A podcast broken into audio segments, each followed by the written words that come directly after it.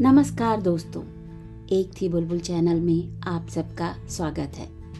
आज सुनिए कहानी उपहार, शिवानी जी की एक और सशक्त रचना। शिवानी जी की लेखनी में जहाँ हमें कुमायूं की पहाड़ी संस्कृति की झलक मिलती है, वहीं उनके बेमिसाल किरदार आज भी उनकी रचनाओं को पढ़ने की जिज्ञासा बढ़ाते हैं। तो देर न करते हुए चलिए सुनते हैं कहानी उपहार। वाह, खूब मिली आप। मेरी गाड़ी छूटने ही को है। भाग्य अच्छा था जो आप पहले ही चौराहे पर मिल गई। ए, रिक्शे वाले, चलो स्टेशन। वो कूद कर मेरे पार्श्व में बैठ गया। साथ ही उसके घिनौने शरीर से आते दुर्गंध के भपके से मेरा माथा चकरा गया। मैं भय से थर थर काँप रही थी।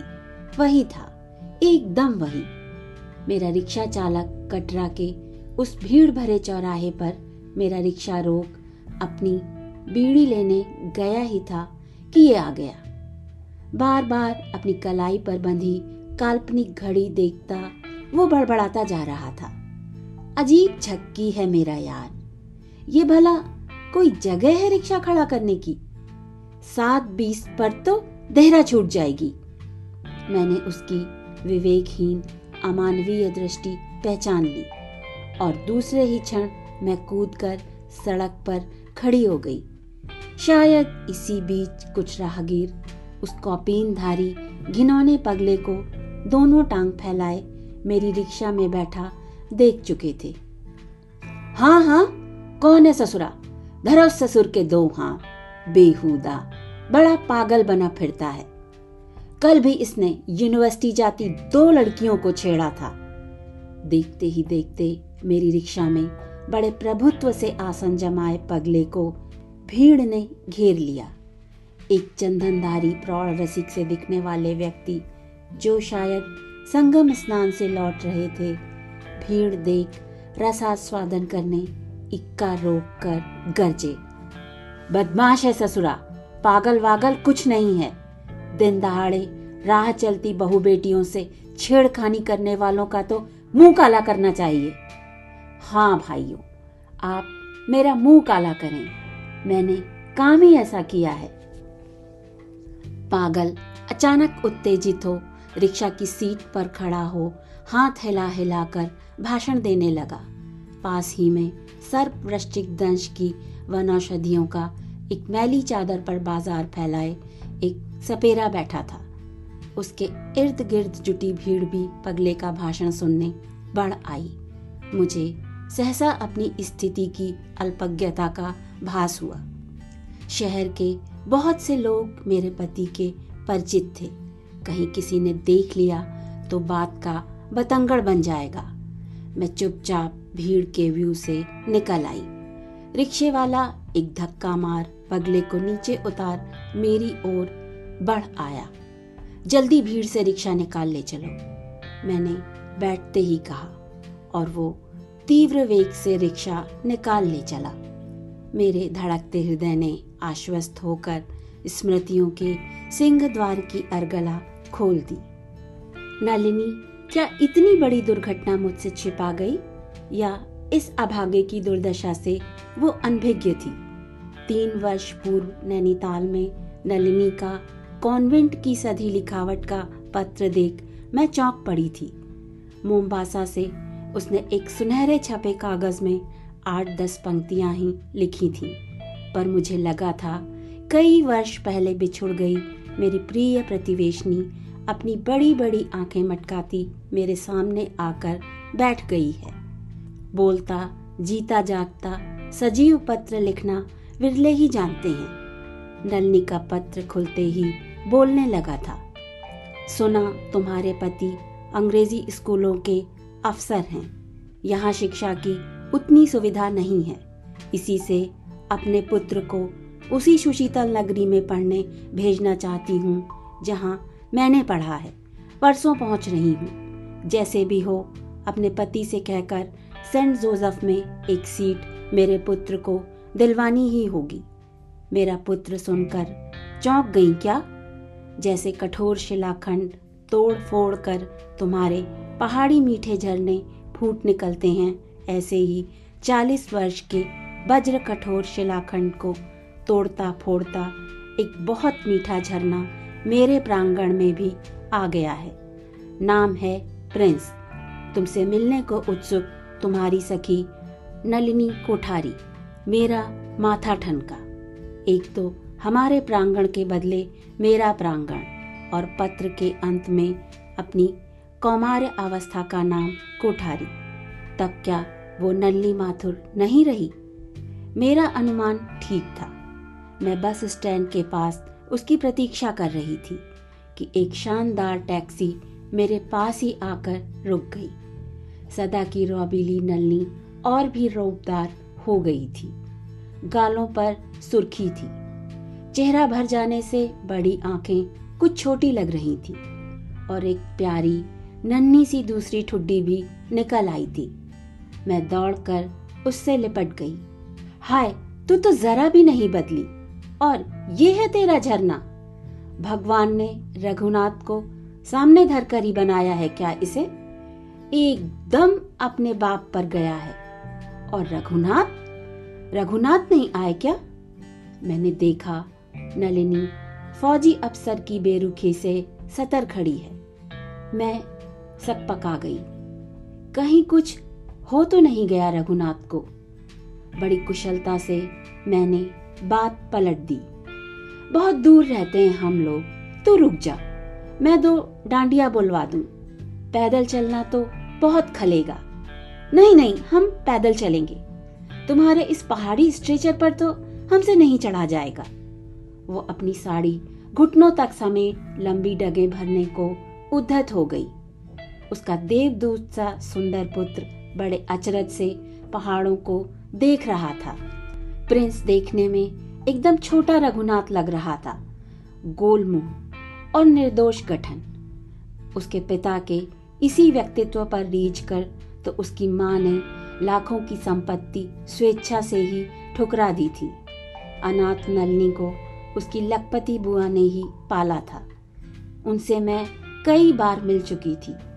स्पष्ट मूछों और गलमुच्छों वाली उसकी डरावनी, मर्दानी बुआ।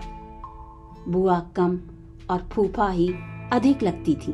वे नलनी को बड़े लाड़ से रखती थी, पर उनके शासन का अंकुश कभी कभी बड़ी क्रूरता से कोचता था। डॉक्टरी पढ़ नलनी बुआ के साथ अफ्रीका जाकर अपनी स्वतंत्र प्रैक्टिस आरंभ कर देगी। साथ ही उनके सिल्क के कारोबार की देखरेख में भी योगदान देगी। यही बुआ की पूर्व निर्धारित योजना थी। पर इसी में दाल भात में मूसर चंद बन, टूटी कोहनी जुड़वाने सुदर्शन रघुनाथ मेडिकल कॉलेज में न जाने कहाँ से आटक के?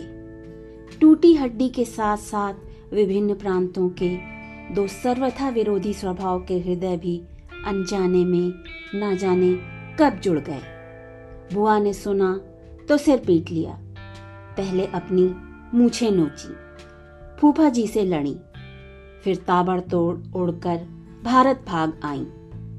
तुम इस अधूरी पढ़ाई वाले जनखे से छोकरे से ब्याह करोगी तो मैं तुम्हें अपनी संपत्ति का एक ढेला भी नहीं दूँगी। यूपी के कायस्थ का काटा पानी भी नहीं माँगता।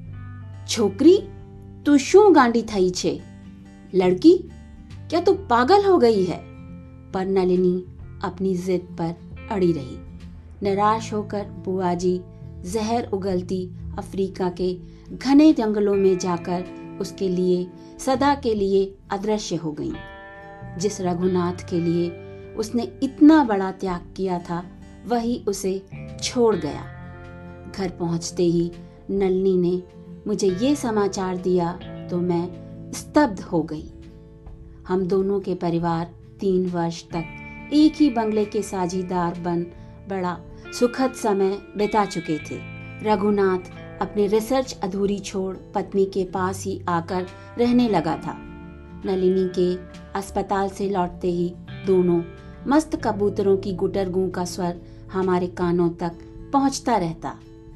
मैं कभी कभी अपने वैवाहिक जीवन के व्यापक अनुभव का उस ताजे जोड़े पर बड़ा रोब भी जमा देती। मैं उन दोनों से आठ वर्ष सीनियर थी। मेरी दो जोड़े बच्चियाँ स्कूल जाने लगी थी और तीसरे की प्रतीक्षा थी। किसी दिन साला बेमौत मरेगा। उन दोनों को हाथ में हाथ डाले घूमते देख एक दिन मेरे पति बोले, क्यों जी? तुम क्यों जले भुने जा रहे हो? तुम्हें ये सब करने को नहीं मिला। इसी से ना? मैंने हंसकर कहा, सच ही तो था। हमारे युग में हनीमून तो सास ससुर के साथ ही मनाया जाता था। देख लेना, साल भर हो गया। ना तो इन्हें कभी लड़ते भिड़ते देखा, ना ही टूटते मनाते उस पर बीवी की कमाई खाता है। लानत है इस मर्द पर।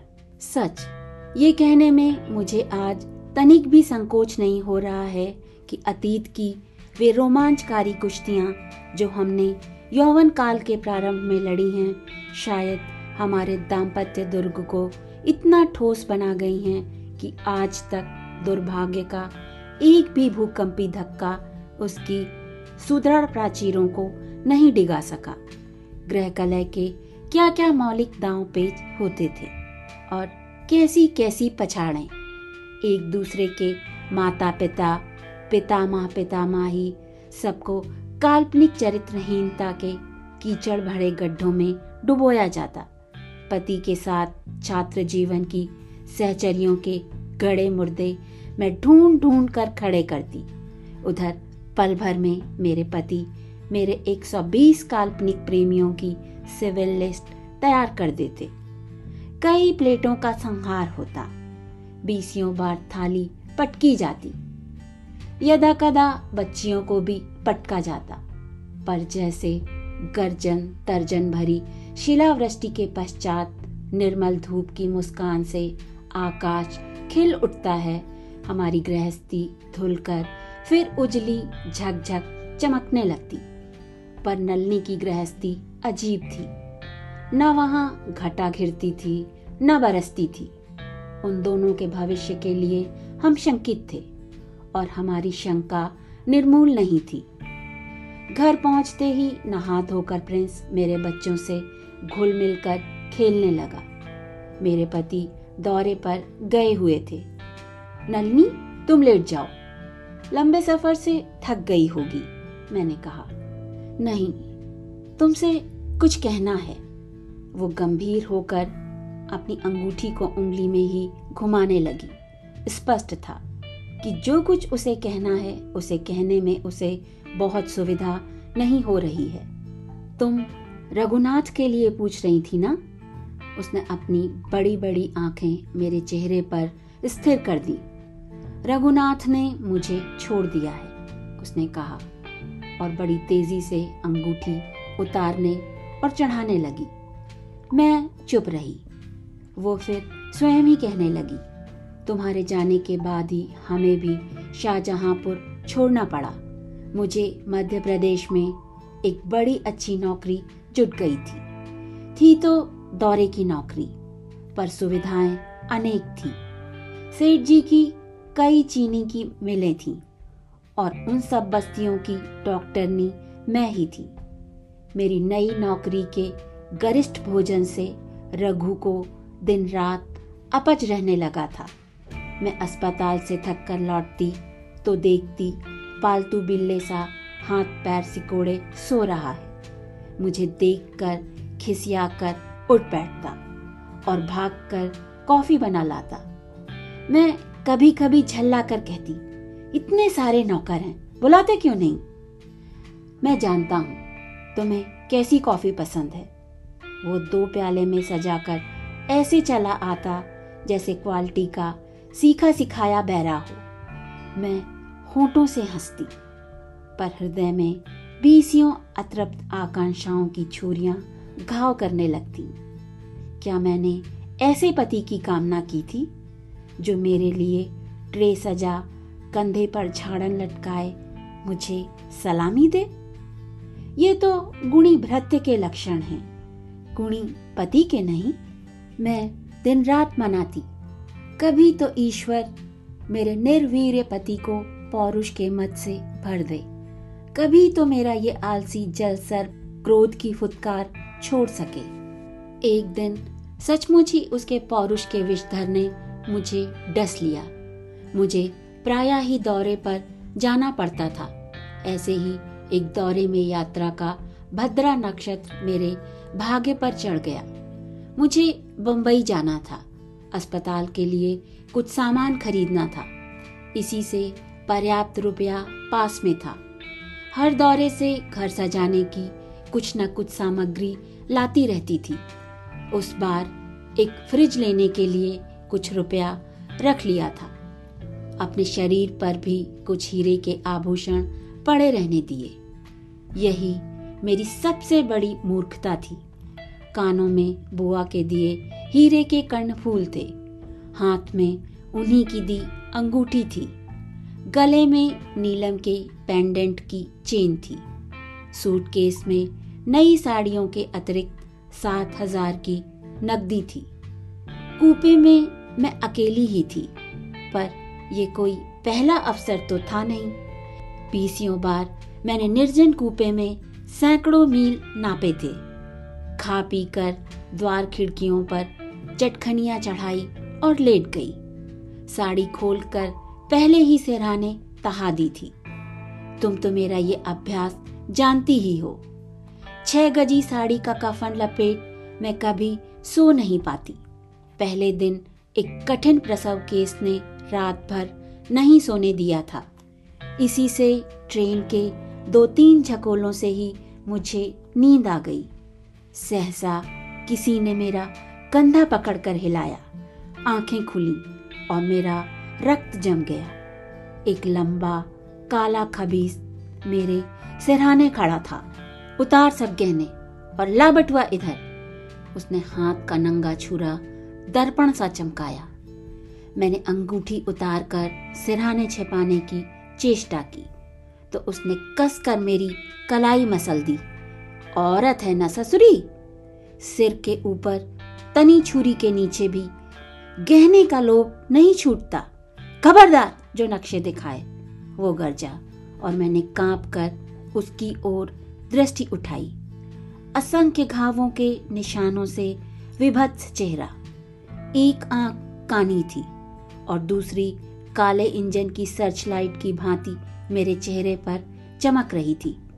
मैंने सब कहने उतार दिए। मेरी उंगलियाँ, जो कठिन से कठिन शल्य क्रिया में संलग्न रहकर भी कभी नहीं कांपी, तेज हवा में कांपती, इमली की पत्तियों सी थरथरा रही थी। उसने गहनों की पोटली बनाई, सूटकेस थामा, स्वयं चेन खींची। और पेशेवर अंदाज से गाड़ी के रुकने की प्रतीक्षा करने लगा। एक बीहड़ जंगल में जाकर गाड़ी रुकी। बड़े साहस से मैं उठी। क्यों ना उसे पकड़कर ज़ोर से चीख पड़ू। कोई ना कोई सुन ही लेगा। वो कूदने को मुड़ा। मैंने लपक कर उसकी तेल सी चिकनी बाह पकड़ ली। क्षण भर को लगा, वो मुझे लेकर ही कूद पड़ेगा। वो मुड़ा। मेरे ब्लाउज की बाह पकड़ उसने मुझे एक सशक्त धक्के से सीट पर गिरा दिया और स्वयं कूद गया। क्षण भर को मैं अवश्य पड़ी रही। हाय, मेरे गहने, मेरे रुपए, नई साड़ियाँ। मैं दोनों हाथों में मुँह छिपाकर बिलक उठी। यही डिब्बा है, माथुर, यही चेन खींची गई है। मैं उठने की चेष्टा कर रही थी कि रेलवे कर्मचारियों और उत्सुक यात्रियों से मेरा डिब्बा भर गया। मुझे अपने विचित्र पेटीकोट परिधान का स्मरण हो आया। लेस के फटे ब्लाउज की आधी बाह हवा में फड़फड़ा रही थी। मैं लज्जा से लाल पड़ गई। तेज प्रकाश में बीसियों पुरुष चक्षुओं की उत्सुक दृष्टि मुझे गिद्धों की भांति नोचने लगी। पर मैंने अपने को तटस्थ कर लिया। जल्दी जल्दी मुझे साड़ी लपेटती देख। एक दो मन चले, मुस्कुराने लगे तो मैंने खून का घूम पी लिया। फिर एक लंबी तहकीकात का क्रम चला। भरी सभा में एक साथ कई दुशासन मेरी चीर खींचने, निरर्थक ही बढ़ाए। पर मैंने रिपोर्ट लिखाते ही बड़ी रुखाई से पूरी भीड़ को झाड़ झूड़ कर बाहर फेंक दिया। चोर क्या मेम साहब का सूटकेस और गहने लेकर ही उतर गया? तब तो मेरा यार काट का उल्लू रहा होगा। एक यात्री का अशिष्ट स्वर मेरे कानों तक आया। साथ ही एक राशिभूत ठहाका। मैंने भड़काकर द्वार बंद कर दिए। अगले स्टेशन से ही मैं लौट गई। पर मेरे घर पहुँचने से पूर्व ही मेरी ट्रेन डकैती का समाचार वहाँ पहुँच चुका था। किसी मनचले पत्रकार ने एक सांभ्रांत डॉक्टरनी की फ़र्स्ट क्लास में हुई ट्रेन डकैती का लंबा चौड़ा विवरण देकर मेरी विवस्त्र अवस्था का भी उल्लेख कर दिया था। कहना व्यर्थ है। उसकी एक ही पंक्ति ने मुझे सहस्त्रों पाठकों की काल्पनिक रस चक्षुओं के सम्मुख कैबरे नर्तकी की मोहक भाव भंगिमा में खड़ा कर दिया। कुछ कुंठाग्रस्त पुरुष ऐसे समाचारों की चूरन चटनी, चटखारे ले लेकर चाटते हैं। उन्हीं में से एक रघु भी था। कैसे मूर्ख होते हैं ये पत्रकार? क्या ये अपनी माँ बहनों के फटे ब्लाउज और पेटीकोट परिधान का इसी नंगी भाषा में समाचार छाप सकते? ये लिखने की भला क्या आवश्यकता थी? पर तब तक अपने पति के कलुषित दुर्विचार की छाया भी मेरे चित्त पर नहीं पड़ी थी। मैं लौटी तो उसने मुझे बड़ी व्यंगात्मक दृष्टि से सर से पाँव तक घूरा। जानते हो, मेरा सब कुछ चला गया। मेरा गला शायद कुछ काँप भी गया था। मेरे सब कुछ से, मेरा अभिप्राय, मेरे आभूषण और नई साड़ियों से था। क्षण भर को मैं मूर्खा ये भूल गई थी कि स्त्री का सबसे बहुमूल्य आभूषण है उसका शील और उसके खो जाने से ही उसका सब कुछ खो जाता है। अन्यथा संसार की कोई भी शक्ति उसका वैभव नहीं छीन सकती। मैं जानता हूँ कह रघु बड़ी बेरुखी के द्वार भिड़ाकर चला गया। घूम घाम कर वो बड़ी रात को लौटा तो मैं सो गई थी। सुबह उठी तो वो नहाने जा चुका था। नाश्ते की मेज पर मैं उसकी प्रतीक्षा कर रही थी कि वो आ गया और मेरी ओर देख बड़े लाड़ से मुस्कुराया। मेरे हृदय पर पड़ी शिला जैसे उठ गई। अच्छा बताओ तो। मैंने हंसकर बड़े अधिकारपूर्ण स्नेह स्वर में उससे कैफियत मांगी। कल भला तुम्हारा कैसा मूड था? सिर पर तनी छुरी के नीचे से मैं बचकर घर लौटी। और तुमने मुँह फुला लिया? वो राक्षस मेरा गला खूंट देता तब रघु के खिले चेहरे की बत्ती दब से बुझ गई। बस उसी जलते बुझते चेहरे के बीच मैंने अपने पति की आँखों में नाचते, संदेह और अविश्वास के मत दानव का नग्न नर्तन स्पष्ट देख लिया। कसम खाकर कहो, नलनी, उसने तुम्हें नहीं छुआ। उसने मेरे दोनों हाथ पकड़ लिए। पागल हो गए हो क्या? देखते नहीं? कम वक्त नौकर घूर रहे हैं। मैंने उसे अंग्रेज़ी में डपटा। उसने सहम कर हाथ छोड़ दिए। पर उसी दिन से हम दोनों के बीच बर्लिन की सी अभेद दीवार खड़ी हो गई। कितना अविश्वास, कैसी नीच कल्पना। मैं घृणा से सिहर उठी। उधर अपने निरर्थक संदेह के घातक कैंसर कीटाणुओं से घुलता मेरा हतभागा पति। एक महीने तक रघु के महानाटकीय कथोपकथन मुझे निरंतर डसते रहे। कभी चीखता, कभी गिड़गिड़ाता, कभी नौकरों के सामने ही नौटंकी छेड़ देता। इसी बीच विधाता क्रूर परिहास कर बैठा। मेरा अप्रत्याशित मातृत्व ही मेरे लिए अभिशाप बन गया। रघु सुनते ही खुंखार शेर की भांति दहाड़ने लगा। डाकू की संतान मेरे घर में नहीं पलेगी। मैं क्रोध से बौखला गई। ढलती उम्र में मातृत्व का कैसा गहरा मूल्य चुकाना पड़ेगा? उसकी चिंता मुझे खाए जा रही थी। उस पर शक्की रघुनाथ का निर्वीर क्रोध मुझे पागल बना गया। घर मेरा है। निकल जाओ बाहर। तुम कमीने पशु हो, मैंने कहा। और वो सर झुकाए चुपचाप चला गया। दूसरे दिन सुबह अस्पताल गई तो दाइया वार्ड बॉय, नर्स सब मुझे ही घूरने लगे। मैं बौखलाती घर लौटी, पर घर में भी चैन कहाँ मिलता? तीन दिन बीत गए थे। चौथे दिन मेरा माथा ठनका। स्पष्ट ही था कि रघुनाथ लौटकर नहीं आएगा। उधर मेरा शहर में रहना दूभर हो गया था। बहुत उधेड़ बुन के बाद मैंने बुआ को लंबी चिट्ठी लिखी। उस पत्र में मैंने उन्हें सब कुछ लिख दिया। रघु से मैंने नाता तोड़ लिया था। क्या बुआ मुझे एक बार फिर आश्रय दे सकेंगी? इस बार तो उन्हें दो प्राणियों को आश्रय देना होगा। बुआ को मैं जानती थी। उन्हें निश्चय लेने में देर कभी नहीं लगती थी। मेरे पत्र के उत्तर में वे स्वयं आ गई। दूसरे ही दिन बुआ स्वयं मेरा त्याग पत्र टाइप करके दे आई और उसी रात हमने शहर छोड़ दिया। अफ्रीका पहुंचकर मैंने बुआ का कारोबार देखा तो दंग रह गई। मोम्बासा के भारतीय प्रवासी व्यवसायियों में श्रीमती कोठारी का नाम प्रमुख था।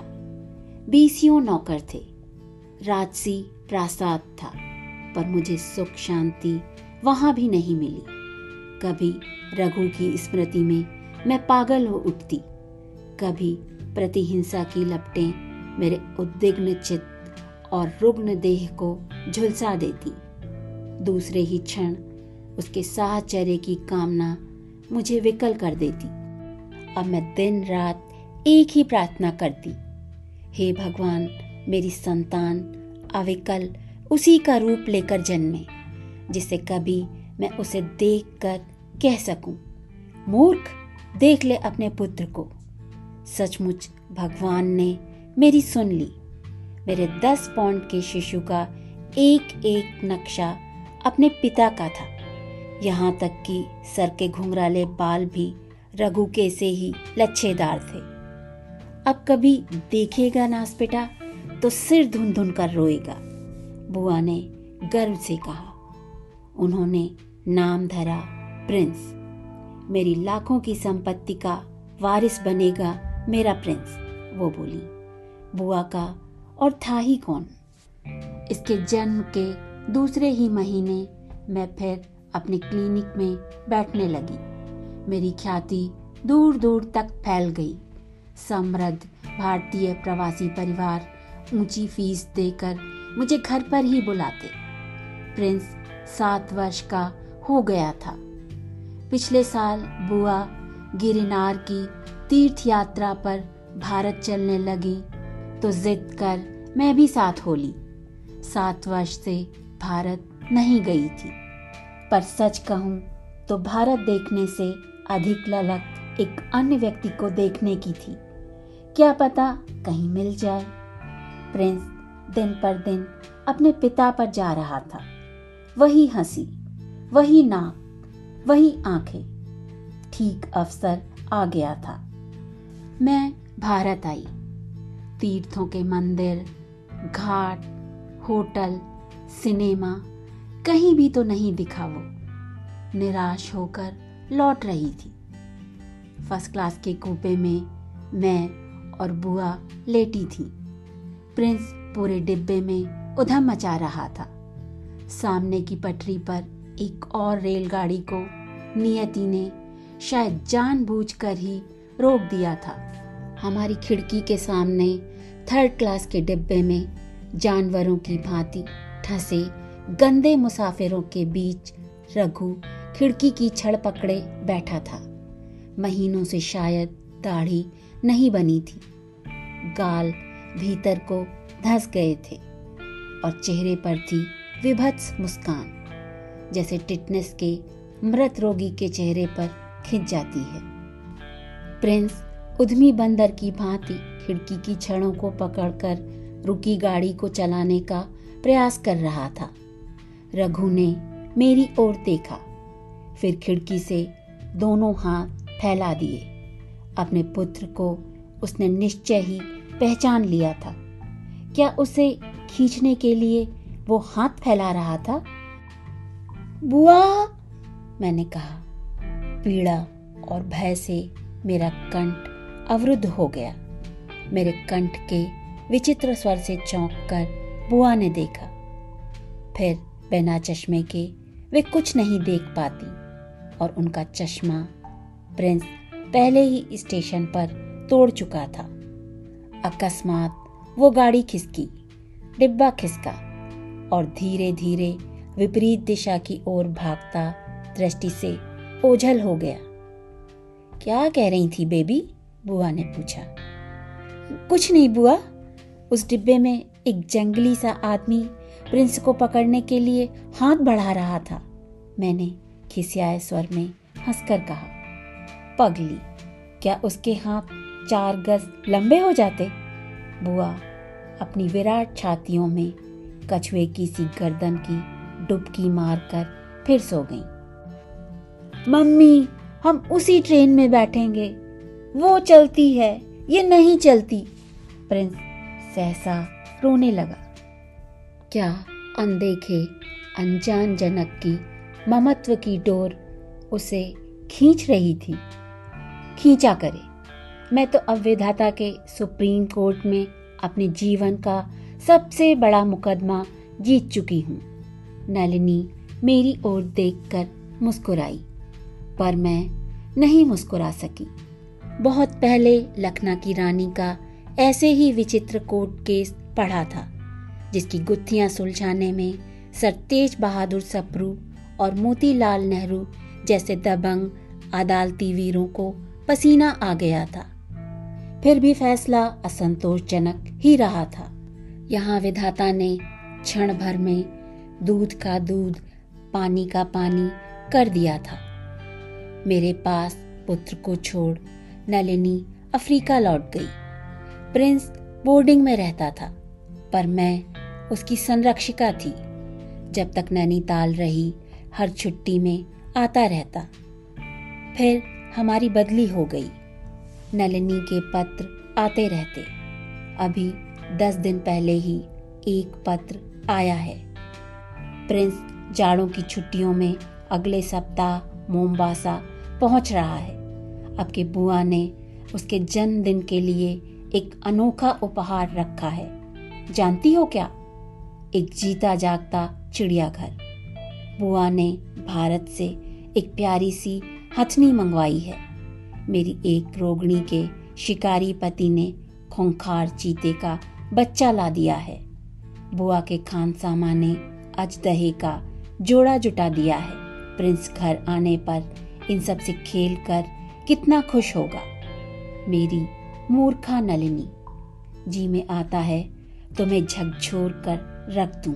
अफ्रीका के जंगल में घूम घूम जंगली चीते, हाथी और अजदहों को पालतू बना सकती हो, पर केवल तुम्हारी अवहेलना से वन्य पशु बन गए मानव को क्षमा कर तुम पालतू नहीं बना सकती। इस उपहार के बिना तो तुम्हारा लखपति प्रिंस सदा पद का भिकारी बना रहेगा। इसी सोच से विहल हो मैं अपने सामधानी चक्षु अश्व दारागंज अतरसुईया की संकीर्ण बस्तियों में दूर दूर तक भगा चुकी हूँ। पर आज तक अपनी सखी के, प्रिंस के लिए मैं वो उपहार नहीं जुटा पाई, जो मैं अपनी ओर से उसके जन्मदिन पर देना चाहती हूँ। उससे अधिक मूल्यवान उपहार किसी भी पुत्र के लिए भला और क्या हो सकता है?